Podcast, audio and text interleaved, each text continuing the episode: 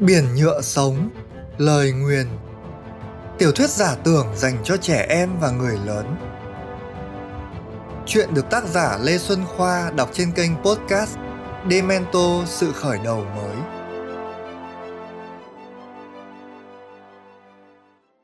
Chương 24 Ông là ai? Tôi là ai? Lão ta làm gì ở đó?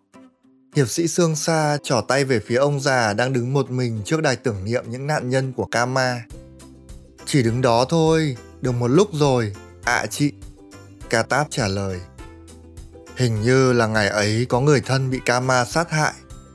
Tê Giác bổ sung. Không rõ miền Nam thế nào, chứ ở miền Nhung này thì ai chả có. Gia đình nào cũng có. Nữ hiệp sĩ chấm nước bọt vào đầu ngón tay, đếm một sấp tiền lẻ đưa cho Liên. Đây là thù lao cho vụ con sấu gấu. Mà cháu bảo mọi người phải cẩn thận mỗi khi đàn ca ngoài đường đấy. Nhất là gần đài tưởng niệm này. Cô gái tóc xù tròn mắt. Ngày nào chúng cháu chẳng ngả nón ra kiếm sống. Vậy chính quyền miền Nhung cấm hát rong hay sao ạ? Không không. Sương Sa cuốn một điếu thuốc, châm lửa hút. Cho nói thế thì bao công sức đánh đuổi bẻ lũ Kama đổ ra sông à? Có biết tại sao hiệp sĩ bọn ta luôn phải thay nhau túc trực ở đài tưởng niệm này không? À chị, vì đây là công trình được lãnh chúa bắp bò đầu tư cho thành phố và nó khá là đắt đỏ. Người điều khiển dối nói. Nữ hiệp sĩ phì một đường khói cười sằng sặc. Chưa bằng cái móng tay của ngài ấy. Nhưng tiếng cười của bà sớm tắt khi tiếng đàn tơ của chùm ngây cất lên. Đấy, ta biết mà. Tôi không thích hát nhưng chẳng biết làm gì ngoài hát. Cầm kiếm đứt tay nên tôi phải cầm đàn. Ông bố tôi thì tối ngày cuốc sẻng. Vị mặn mồ hôi trộn vị đất ngang ngang. Người qua đường nhanh chóng bị thu hút, kéo đến đài tưởng niệm mỗi lúc một đông. Ai nấy đều tấm tắc. Nghe một bài hát còn hơn uống mấy vại bia. Mà ông già này từ đâu tới? Miền Nam. Chắc đang trên đường đi dự đại hội phường trò. Gan quá, lại còn dám hát ngay trước đài tưởng niệm nữa chứ. Y như rằng, chùm ngây mới hát được một bài thì trong đám đông có tiếng chửi thề. Đồ ngẫu ngu, cuộc sống đang bình yên chúng mày lại khua khoáng gào dù cái đếch gì điếc đít thế. Bọn công thần, bọn công thần. Một đám người mặc đồng phục trắng kín mít từ trên xuống dưới, chỉ hở hai con mắt, lù lù xuất hiện. Vũ khí trong tay khô khoáng loạn xạ, dân tình chạy tán loạn như ong vỡ tổ. Tề giác lập tức dồn nhựa sống vào nắm đấm, xong xương sa nhổ điếu thuốc hút dở, bảo Việc của ta. Bà phóng tới, rút cây muỗng sau lưng, gõ cho mỗi tên công thần một cú. Tên thì bị vắt lên cành cây, tên thì chồng vó vào thùng rác. Có tên cố giơ tay hô, Hoàng đế ca ma vạn tuế. Nữ hiệp sĩ phải quay lại gõ thêm muỗng nữa mới nằm im re. Lát sau, quan binh sầm sập tới còng tay, áp giải đám công thần đi. Lột mặt nạ ra 10 tên thì 9 ở độ tuổi choai choai miệng còn hôi sữa. Tên duy nhất còn lại là một cụ ông lòng khòng. Sương xa đá đít tên công thần lớn tuổi ấy và mắng. Lần thứ bao nhiêu rồi mà cứ thích đú đẩn với bọn con nít? Chỉ là anh muốn gặp em thôi. Hưởng phấn. Tên công thần lớn tuổi trao cho nữ hiệp sĩ ánh nhìn mê đắm. Xéo Sương Sa dùng cây muỗng phang một hòn đá bắn trúng mông gã kia. Hắn á lên một tiếng rồi ngã rúi vào viên quan binh đi trước. Bà lắc đầu ngao ngán. Uhm, các vị thấy chưa? Chuyện gì ở đây cũng đến tay ta. Thế nên lâu lắm rồi ta chẳng được về thăm quê nhà. À chị, nay chúng tôi đi lên phương Bắc. Có khi sẽ ghé Bô Gan. Chị có việc chi cần nhờ vả, cứ cho tôi biết. Ca Táp nói. Phía Bắc vẫn đang đánh nhau, mấy người liệu qua nổi biên giới không? Nếu mà đi qua kinh đô nhớ cẩn thận vì lũ công thần ở đấy đông và hung hãn lắm. Nhóm chùm ngây sắp sửa lên đường, nữ hiệp sĩ kéo Liên ra một góc rủ gì. Cháu gái, chuyện này liên quan đến an nguy tính mạng nhiều người. Cháu hãy cố nghĩ kỹ và nói cho ta. Cô đồ mắt sách đang ở đâu? Cô gái vầy vò mở tóc xù. Cháu không biết. Nếu mà nhé, nếu mà cháu có thể bảo ông bác của cháu nói cho ta Sương xa chớp chớp mắt Thì có khi ta sẽ có vài thông tin liên quan đến tộc Huê để đền đáp Cô biết gì về tộc Huê của cháu? liền nói lớn đến mức nữ hiệp sĩ phải đặt ngón tay lên miệng. Lúc này chủ ngây bước đến và bảo Ai chà, ta không biết gì về côn đô mắt sách Nhưng bà cứ nói cho ta thông tin liên quan đến tộc Huê đi Đổi lại, ta sẽ tiết lộ cho bà một chuyện khác liên quan đến tản dư Kama để lại. Hứa nhé. Hứa. Ông nói trước đi. Ta hứa trước rồi thì bà nói trước đi. Thôi được, đồ chắc lép. Chuyện này ta nghe từ khi còn nhỏ.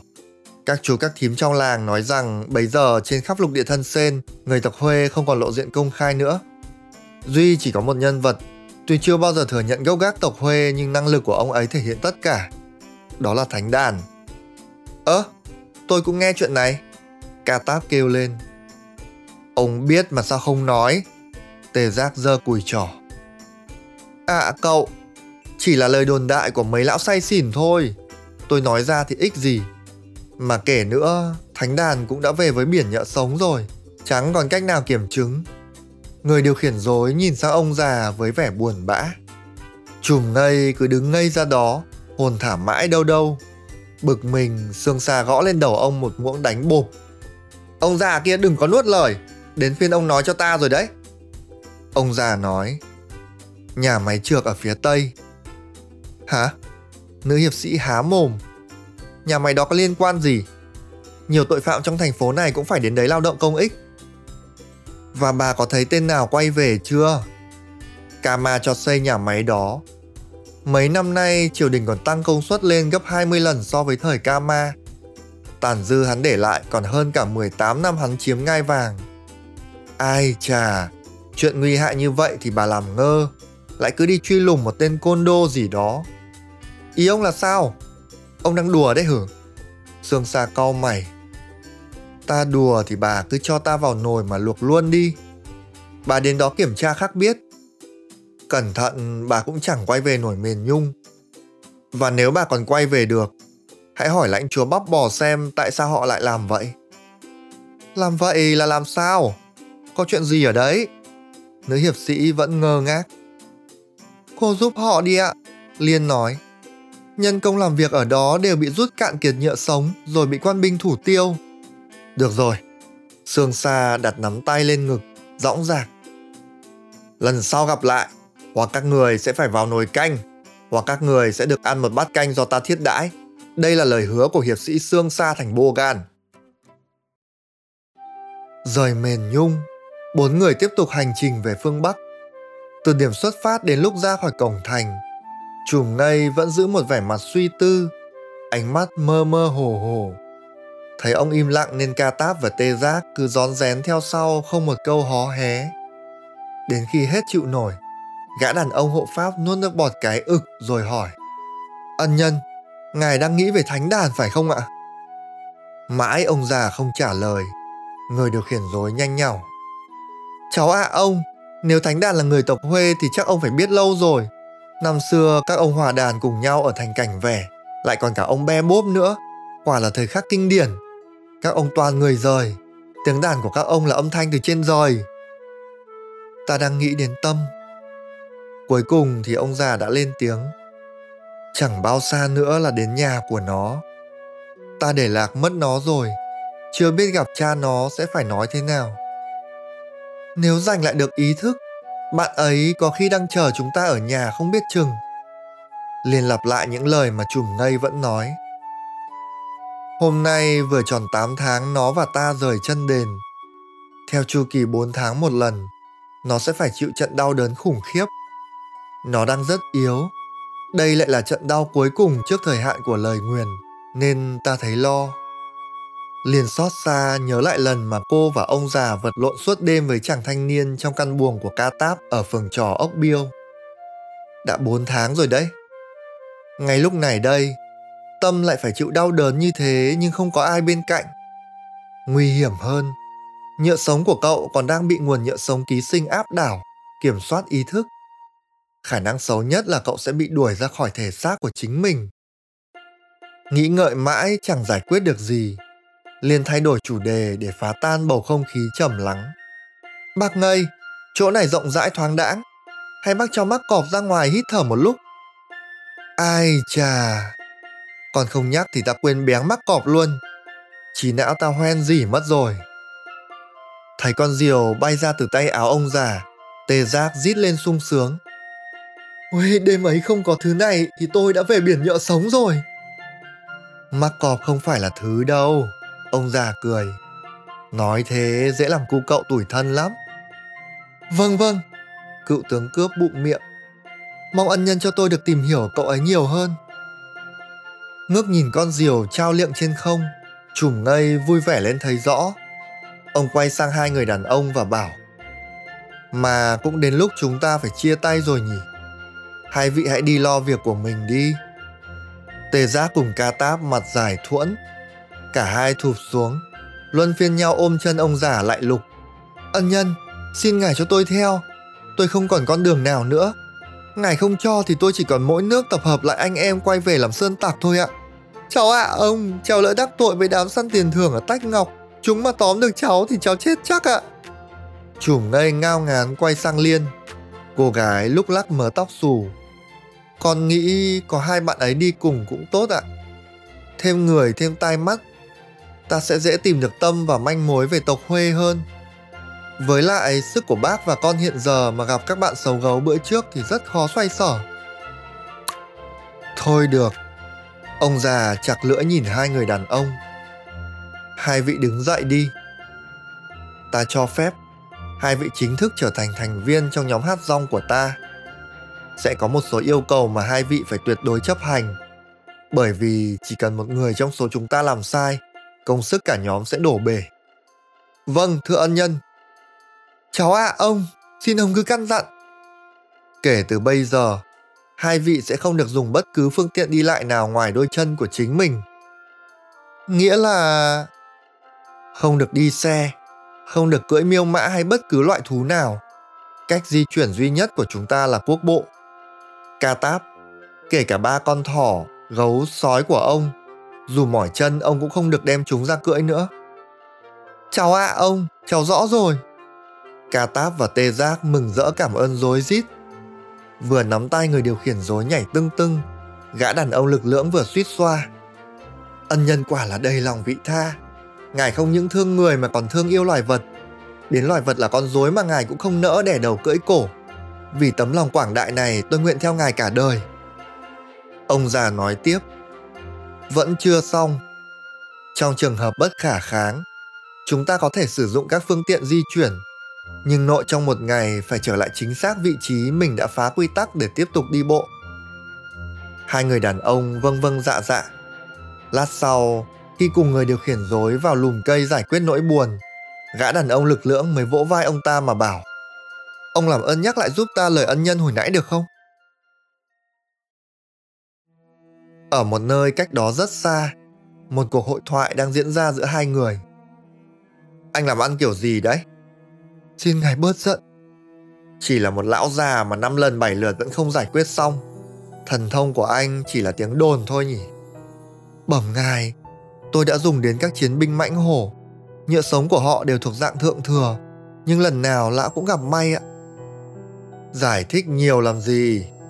Nếu anh để cho lão đến được kinh đô, thì anh biết chuyện gì sẽ xảy ra rồi đấy.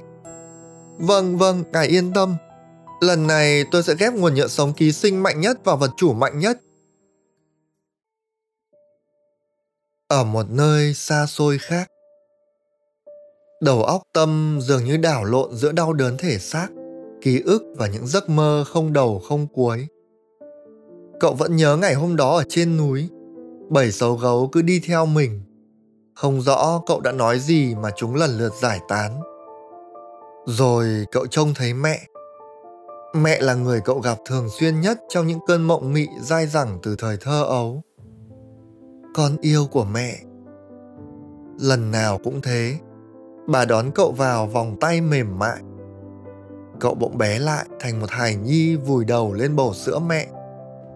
Nước mắt rơi lã chã, niềm hạnh phúc trộn lẫn với nỗi dai dứt khôn nguôi. Mẹ ơi, con xin lỗi Mẹ chưa kịp nói gì thêm thì cơn đau đã giằng tâm khỏi tay bà. Toàn bộ bản thể cậu bị kéo căng về mọi hướng, vỡ nát thành triệu triệu mảnh. một cảnh tượng khác vụt hiện lên. Lần này cậu lại hóa thành một người đàn ông đang khoác chiến bào chuẩn bị ra trận.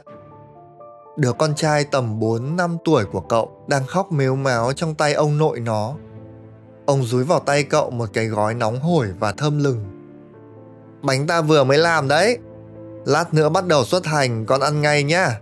Bánh này ăn nóng mới ngon. Vâng ạ, con sẽ ăn ngay. Cha nhớ giữ gìn sức khỏe. Một cơn đau khác kéo cậu đi. Cậu lại thấy mình chiến đấu giữa chiến trường khốc liệt. Cậu dẫn đầu đoàn quân xông lên phía trước. Trên đầu phấp phới lá cờ hải cẩu lông xù. Suốt cả trận chiến, cậu đau đến không gì diễn tả được. Khi cơn đau lắng xuống cũng là lúc trận chiến kết thúc. Vị tướng nhảy khỏi lưng con thú cưỡi của mình, cởi mũ giáp, ngồi xuống bên dòng suối và lấy nước táp lên mặt. Ồ, lúc này cậu không còn là ông ta nữa, cậu có thể quan sát ông ta. Ông là ai? Tôi là ai? Vị tướng quay sang nhìn cậu. Cậu chẳng thấy gương mặt ấy có gì xa lạ, bởi ngoài mẹ thì người đàn ông này chính là khách quen trong những cơn mộng mị. Ông từng động viên cậu nhiều lần những lúc cậu đau. Còn hơn thế nữa, ông cho cậu những lời khuyên và là người dạy cậu kỹ thuật chiến đấu. Tâm, con hãy tỉnh lại đi. Vị tướng nói, thời gian của ta và con không còn nhiều. Ông kéo cậu dậy bằng bàn tay chắc nịch. Bầu trời sáng bừng. Những ký ức của một thanh niên tên Tâm 17 tuổi ồ ạt hiện rõ trong tâm trí cậu. Và người đàn ông này Ông đã kể cho cậu nghe câu chuyện của ông không biết bao nhiêu lần, nhưng chẳng hiểu sao cứ tỉnh mộng là cậu lại quên. Lần này con phải phân biệt được đâu là ta, đâu là con. Con phải nhớ được bản thân mình. Nhóm trùm ngây băng qua một vùng nhấp nhô toàn đá là đá mà hầu như chẳng có lấy một bụi cây ngọn cỏ. Đến lưng chừng dốc, đột nhiên liên ra hiệu bảo mọi người dừng lại. Cô đưa cánh tay phải lên cao như hứng lấy một làn sóng vô hình. Nguồn nhựa sống phía trước không thiện trí Mọi người cẩn thận. Tê giác vừa nói vừa vượt lên đầu đoàn. Mặt đất dưới chân bốn người bắt đầu rung chuyển. Những tảng đá tới tấp văng về phía họ. Tảng nào tảng nấy to hơn cả thân người. Có tảng lớn gần như một ngọn núi nhỏ. Song chúng đều lần lượt vỡ vụn trước nắm đấm của gã đàn ông hộ pháp lừng lững tiến đến trước mặt họ là một con quái vật dạng cua có kích thước ngang với một tòa lâu đài. Cặp mắt lồi hẳn ra bên ngoài. Nó không bỏ ngang như cua mà có thể di chuyển về mọi hướng. Đôi cảng thô giáp của nó xoay sở linh hoạt không kém gì một đôi tay, liên tục gấp rồi ném những tảng đá. Cái đầu xù xì dữ tợn phát ra những tiếng rè rè. Bánh tráng nộp mang. Lui lại, sau mệnh lệnh của chùm ngây, chưa ai kịp xê xích một bước nào thì con quái vật đã áp sát ngay trước mặt. Tốc độ di chuyển của nó nhanh đến không ngờ. Dùng cả hai tay che đỡ nhưng tê giác vẫn bị chiếc cảng to lớn gạt tung sang một bên. Chùm ngây kịp xoạc chân quét một vòng tròn, tạo ra kết giới bảo vệ xung quanh ông, Liên và Ca Táp. Chiếc cảng thứ hai của con quái phang thẳng tới, đẩy cả kết giới lẫn ba người lăn ngược về phía sau mấy chục vòng ca táp huýt sáo, thỏ dại, sói khờ, gấu ngốc đồng loạt lao ra. Mỗi con lần lượt đón ông, chùm ngây và liên lên lưng. À ông, chạy trước đã, cháu đánh dấu chỗ này rồi. Con quái dồn toàn bộ sự tập trung vào ông già trên lưng sói. Chỉ cần chậm nửa nhịp là sói khờ đã lãnh chọn một tảng đá đồ sộ mà nó quăng theo. Vừa đuổi sát phía sau, nó vừa nâng một bên càng lên đầu và xoay tít. Khi chiếc càng ấy bổ xuống đất, Phần đất đá dưới chân sói khờ trồi lên khiến cả sói lẫn chùm ngây bị hất lộn tùng phèo. May sao thỏ dại lướt qua để ca táp tóm lấy tay ông già. Họ rất vất vả né những tảng đá mà con quái ném lia lịa, đồng thời tránh những ụ đá liên tiếp trồi lên. Âm thanh rè rè tiếp tục rít lên trong gió. Bánh tráng nộp mang Gấu ngốc cọng liên tụt lại đằng sau đón tê giác nên tạm thời bớt nguy hiểm. Tưởng chừng con quái chỉ mải mê đuổi bắt thỏ Thì bất thần nó khựng lại Xoay một vòng Vung liền một lúc cả hai chiếc càng về phía gấu Gấu ngốc may mắn lách được vào giữa cặp càng to bự, nhưng hai người trên lưng nó ngã nhào. Cô gái kêu lên thất thanh. Cựu tướng cướp dùng cả thân người che đỡ cho cô khi họ lăn lộn trên nền đá. Dù chỉ biết lặp đi lặp lại một câu tiếng người đơn giản, dường như con quái vật danh ma này bắt thóp được cả nhóm hát rong khi biết chắc ông già sẽ không trốn đi khi còn bất cứ một thành viên nào mắc kẹt. Quả nhiên, Đáng lẽ đã nới được khoảng cách khá xa với con quái, nhưng khi thấy hai người kia bị tấn công thì chùm ngây cùng ca táp đành phải cho thỏ dại quay đầu. Trông thấy sói khờ chạy ở phía bên kia, tê giác hất liên lên lưng nó và lôi kéo sự chú ý của con quái, liên tục di chuyển và ẩn nấp sau những tảng đá để tránh những đòn đánh mạnh hơn búa bổ. Chiều thức nện càng xuống đất làm đá trồi lên dưới chân đối phương của con quái có rất nhiều điểm tương đồng với đòn đấm xuống mặt đất mà anh thường sử dụng. Anh đáp trả mấy lần bằng đòn này nhưng hoàn toàn không thấy con quái chịu một tác động nhỏ nào. Thành đại đao của anh cũng không gây ra cho nó nổi một vết xước. Đừng, bác ngây! Liên tái mặt khi thấy ông già ngồi sau lưng ca táp rút ra cây quạt mo. Với tình hình tổn thương nhựa sống hiện tại, chùm ngây càng vận dụng phép thần thông cao cấp thì hậu quả càng khôn lường. Biết điều đó, ca táp vội quay lại giữ lấy tay ông Chính tê giác cũng không tin nổi mình lại cầm cự được với con quái khổng lồ lâu đến vậy. Từng khoảnh khắc, đầu óc anh căng như dây đàn. Với toàn bộ tốc lực, anh lao thẳng vào gấu ngốc đang đợi sẵn ngoài rìa và hét. Lên! Bốn tháng trời lang bạt cùng nhau, cựu tướng cướp và người điều khiển dối đã trở nên vô cùng ăn ý.